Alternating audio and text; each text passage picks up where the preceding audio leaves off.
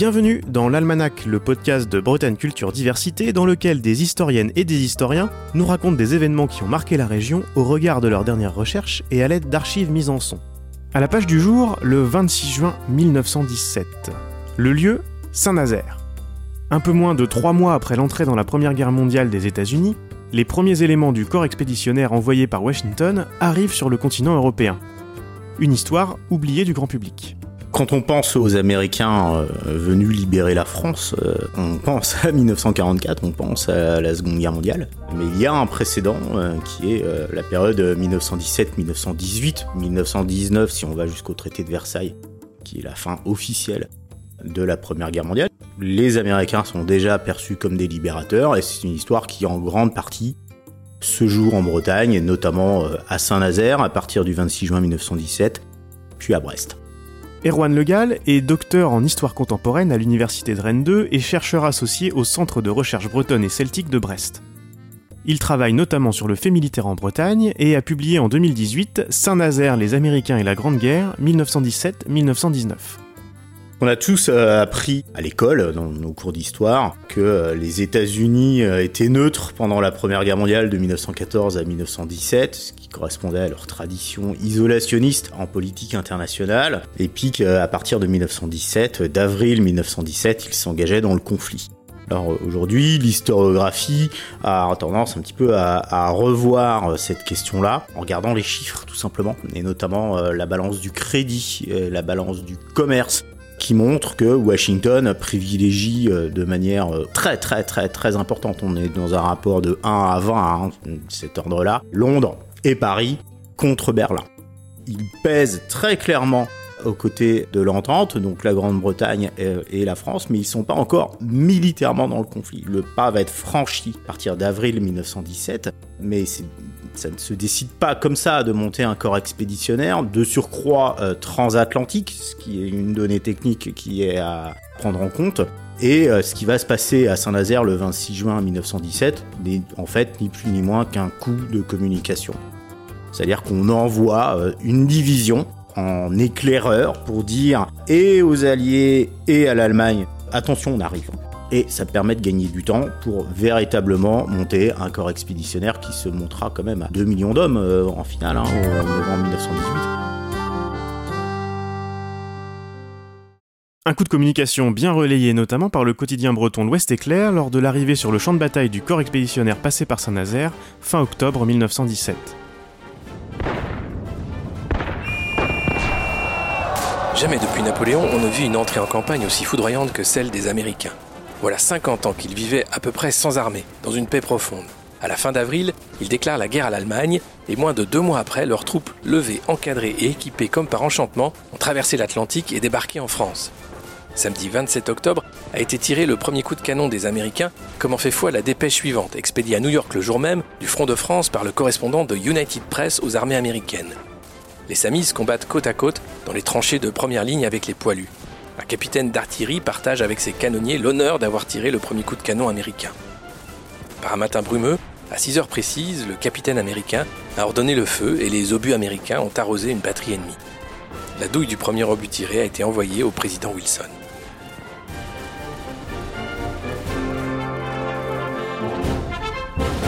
Emmenez-nous donc sur les quais du port de Saint-Nazaire ce 26 juin 1917 port de Saint-Nazaire, qui ne ressemble pas à ce qu'on connaît aujourd'hui. Hein. Euh, les bombardements de la Seconde Guerre mondiale sont passés par là, il faut le rappeler. Mais bon, euh, l'écluse du Petit Maroc ressemble à peu près à, ce qu'elle est encore euh, aujourd'hui. Et à 7h du matin, un bâtiment, le Tenadores, est le premier à rentrer dans le port.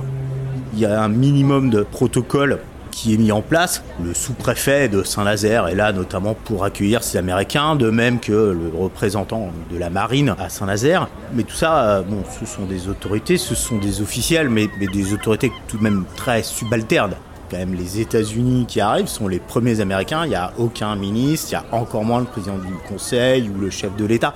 Donc c'est vraiment le minimum minimorum. L'information est tenue secrète et le secret a été bien conservé. Le secret a été bien gardé parce que les Américains ont une peur tout à fait justifiée des sous-marins allemands.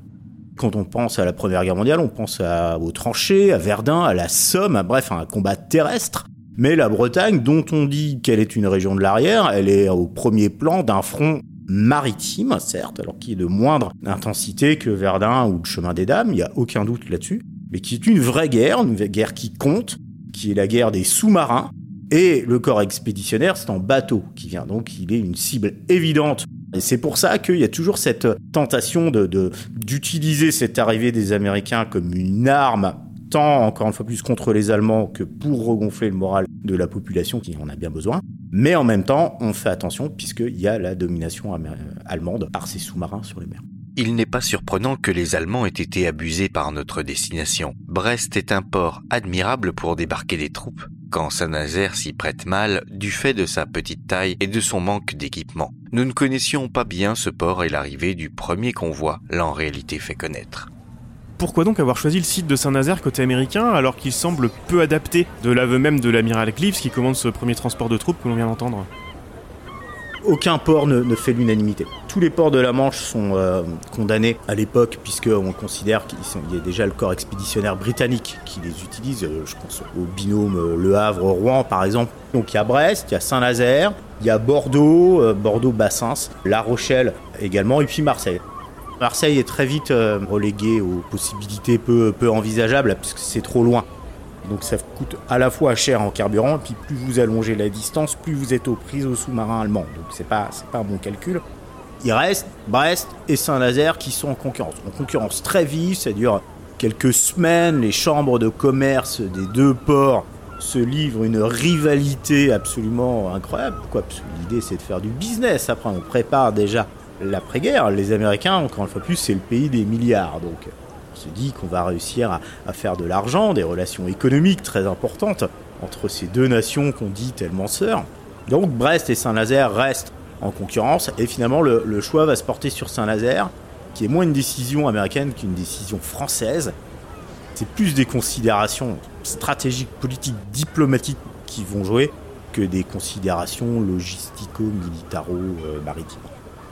Et du lobbying forcené autour de Saint-Nazaire. Et du lobbying forcené à Saint-Nazaire, mais également à Brest, mais également à Bordeaux. On pourrait même parler euh, aujourd'hui de communication territoriale, avec notamment une campagne qu'on a retrouvée dans la presse américaine, hein, dans, des journaux américains. Euh, donc de ce point de vue-là, euh, oui, la, politique de communication, elle est extrêmement rodée.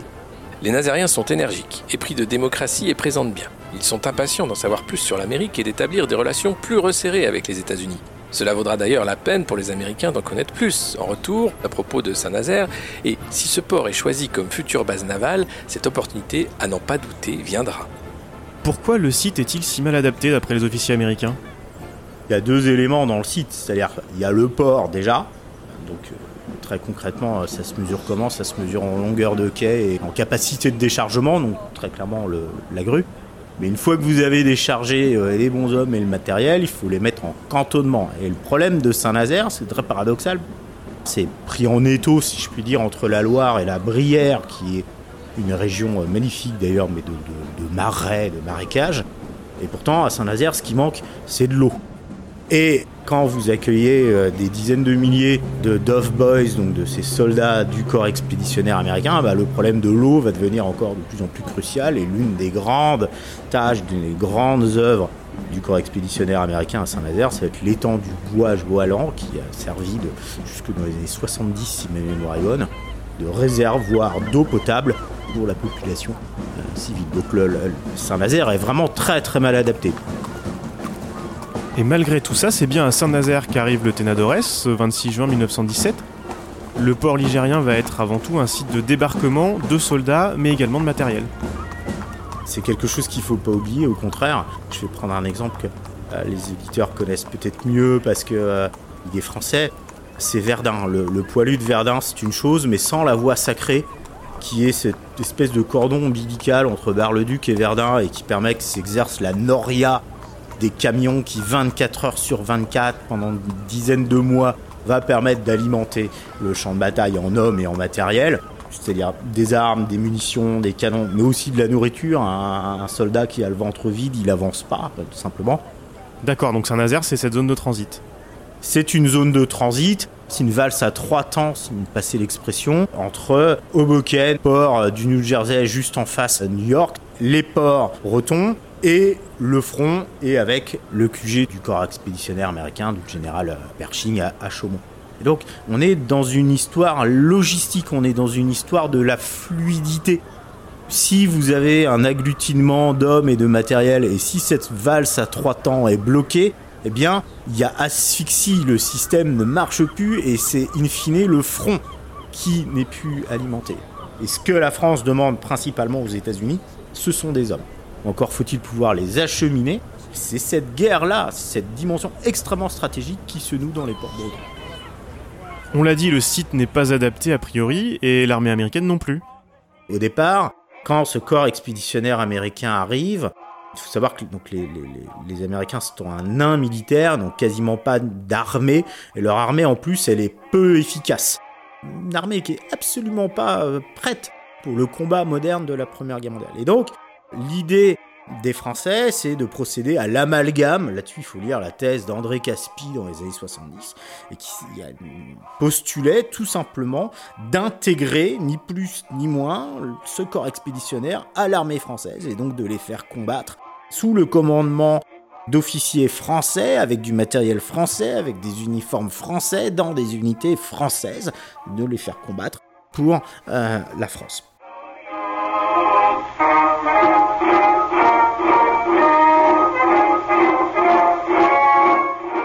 Pour les États-Unis qui entendent être un allié à part entière et euh, à armes égales, sans mauvais jeu de mots, euh, de la Grande-Bretagne et de la France, c'est évidemment inadmissible.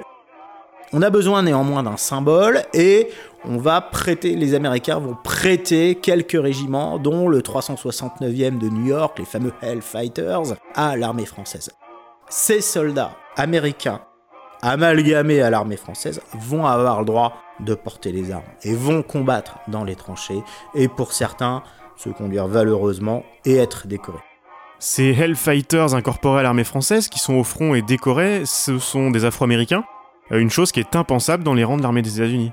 Ce n'est pas possible au sein du corps expéditionnaire américain où les Noirs n'ont pas le droit de porter les armes et très concrètement à Saint-Nazaire, ils sont cantonnés à euh, des emplois de manutentionnaires sur le port ils vont décharger euh, du matériel euh, divers et varié, mais ils n'ont pas le droit de porter les armes, ce qui signifie très concrètement que leurs conditions de vie sont à peu près les mêmes que les prisonniers de guerre allemands.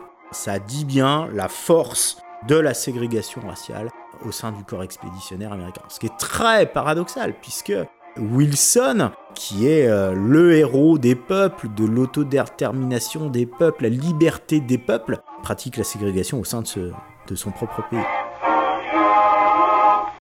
Qui sont les soldats qui posent le pied sur le sol nazérien à partir du 26 juin 17 on le sait par quelques études, je pense notamment à, une excellente thèse d'un historien américain qui s'appelle Edward Gutierrez.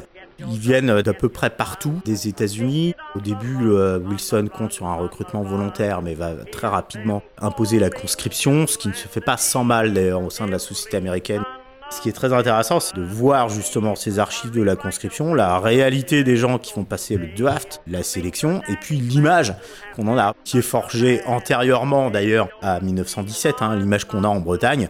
Là, c'est d'un Américain un mélange entre Buffalo Bill et, et Davy Crockett, qui est nécessairement un bon soldat parce qu'il vit euh, au Grand Ouest, c'est un chercheur d'or, encore fois plus, il est riche, il tue des bisons, voire même des Indiens. À l'époque, ça ne choque pas beaucoup, on trouve ça plutôt même gage de qualité militaire excellente. Donc c'est assez intéressant de, de, voir ce contraste en fait entre la réalité dans les archives du soldat américain et ce qui est fantasmé à son propos. Nous étions composés de gars provenant de tous les États de l'Union.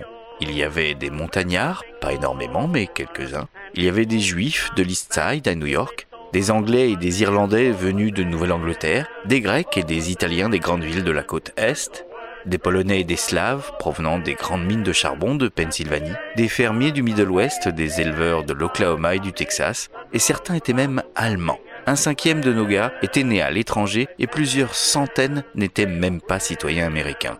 Un nombre important d'entre eux ne comprenaient même pas l'anglais, et un tas ne pouvaient même pas lire ou écrire leur nom, ou même signer.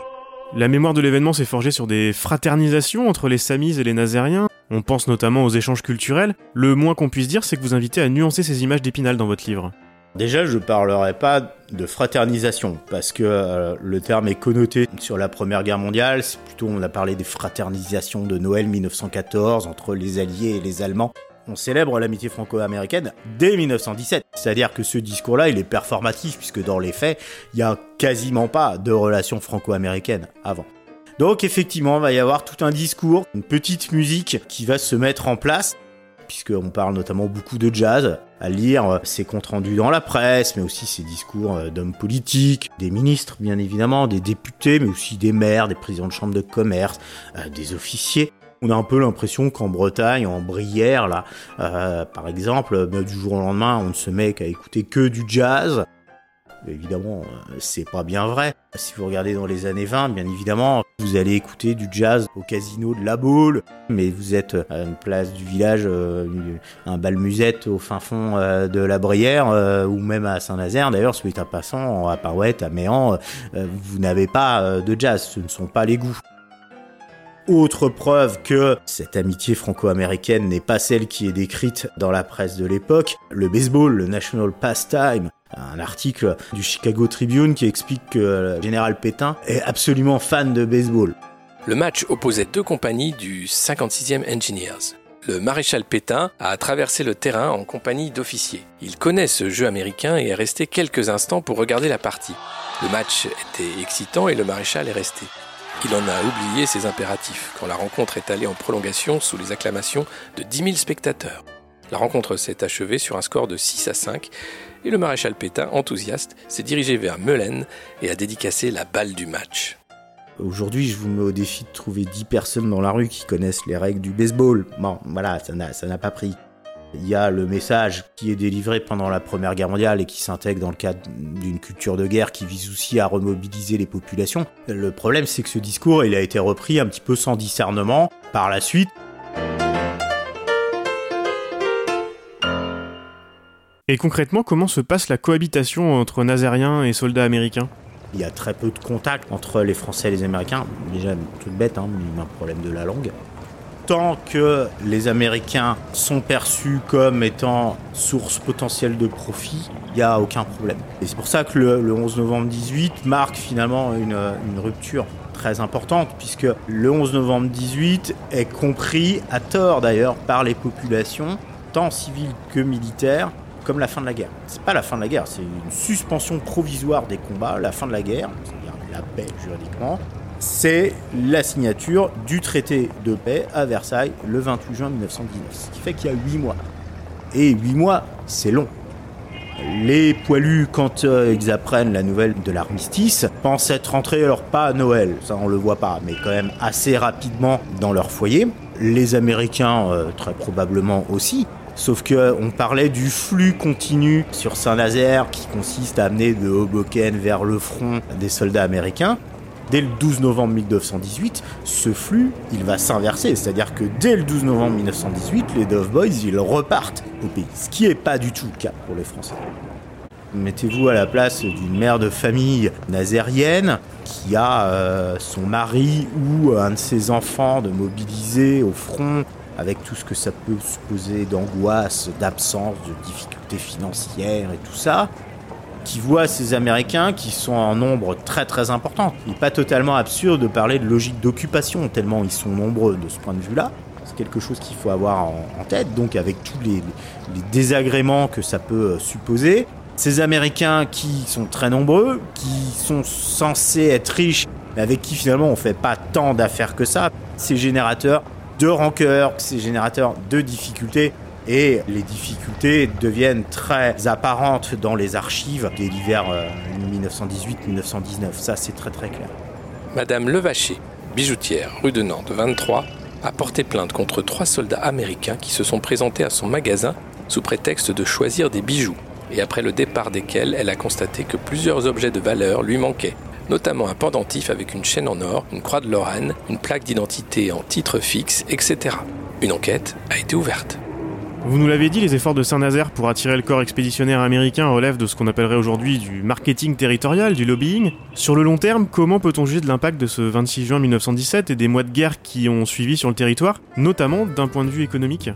C'est un échec complet, il faut pas se voiler la face. Quel est le but du jeu? Le grand port du commerce transatlantique avant le conflit, c'est Hambourg. Et dans la tête des décideurs de l'époque, il est évident qu'après une guerre aussi atroce que la Première Guerre mondiale, guerre qui, en France, l'avis est unanime, est déclenchée par l'Allemagne et de la responsabilité de l'Allemagne, hein, il est impensable que ces relations transatlantiques, elles puissent, après-guerre, passer par Hambourg. C'est impensable. Donc, il va y avoir une course qui va se, jouer et les rivalités qu'on a vues entre Brest et Saint-Nazaire pour accueillir le corps expéditionnaire, elles vont se retrouver par rapport à ça. L'idée, c'est de vraiment faire du business. Brest, Saint-Nazaire, Falmouth aussi en, Grande-Bretagne, on a des projets, il y a eu des projets à Lorient, un projet de port en eau profonde à Auray dans le golfe du Morbihan. On aurait vu des tankers passer euh, dans le golfe. Je sais pas si c'est très crédible, mais bon, il y a des projets. Et bien à Saint-Nazaire, il y a quelque chose d'absolument grandiose. On ressort un projet du 19e siècle complètement utopique, dit de la Loire navigable et qui consisterait à relier la Loire au canal Rhin-Rhône et au lac Léman. Le but du jeu étant donc de détourner de Hambourg le trafic qui provient d'Europe centrale et de les faire transiter à destination des États-Unis par Saint-Nazaire. On voit que Louis Brichot, personnage très intéressant parce qu'il est à la fois maire de Saint-Nazaire, entrepreneur charbonnier et président de la chambre de commerce de Saint-Nazaire, donc à ce titre-là patron du port. On a une époque où le conflit d'intérêt n'est pas aussi clairement marqué que ça, mais bref, Brichot part en Suisse notamment pour essayer de vendre son idée au début de l'année 19, mais bien évidemment euh, ça ne marche pas. D'une part parce que le projet est utopique, complètement chimérique, voilà, c'était peu raisonnable. Et puis, on le sait, les États-Unis ne vont pas ratifier le traité de Versailles et ils vont revenir dès la guerre finie et dès le, le traité de Versailles signé à un isolationnisme classique qui fondamentalement ne prendra fin qu'en 1941 avec Pearl Harbor. L'Almanach est une série produite par Bretagne Culture Diversité, proposée et réalisée par Antoine Gouritin. Les archives de cet épisode ont été lues par Alexis Poulain et Dimitri Régnier. La musique originale est de Jeff Alluin. Retrouvez les références bibliographiques et sonores ainsi que les autres épisodes sur le site Bessedia et abonnez-vous dans votre application de podcast favorite pour ne pas rater les prochaines publications.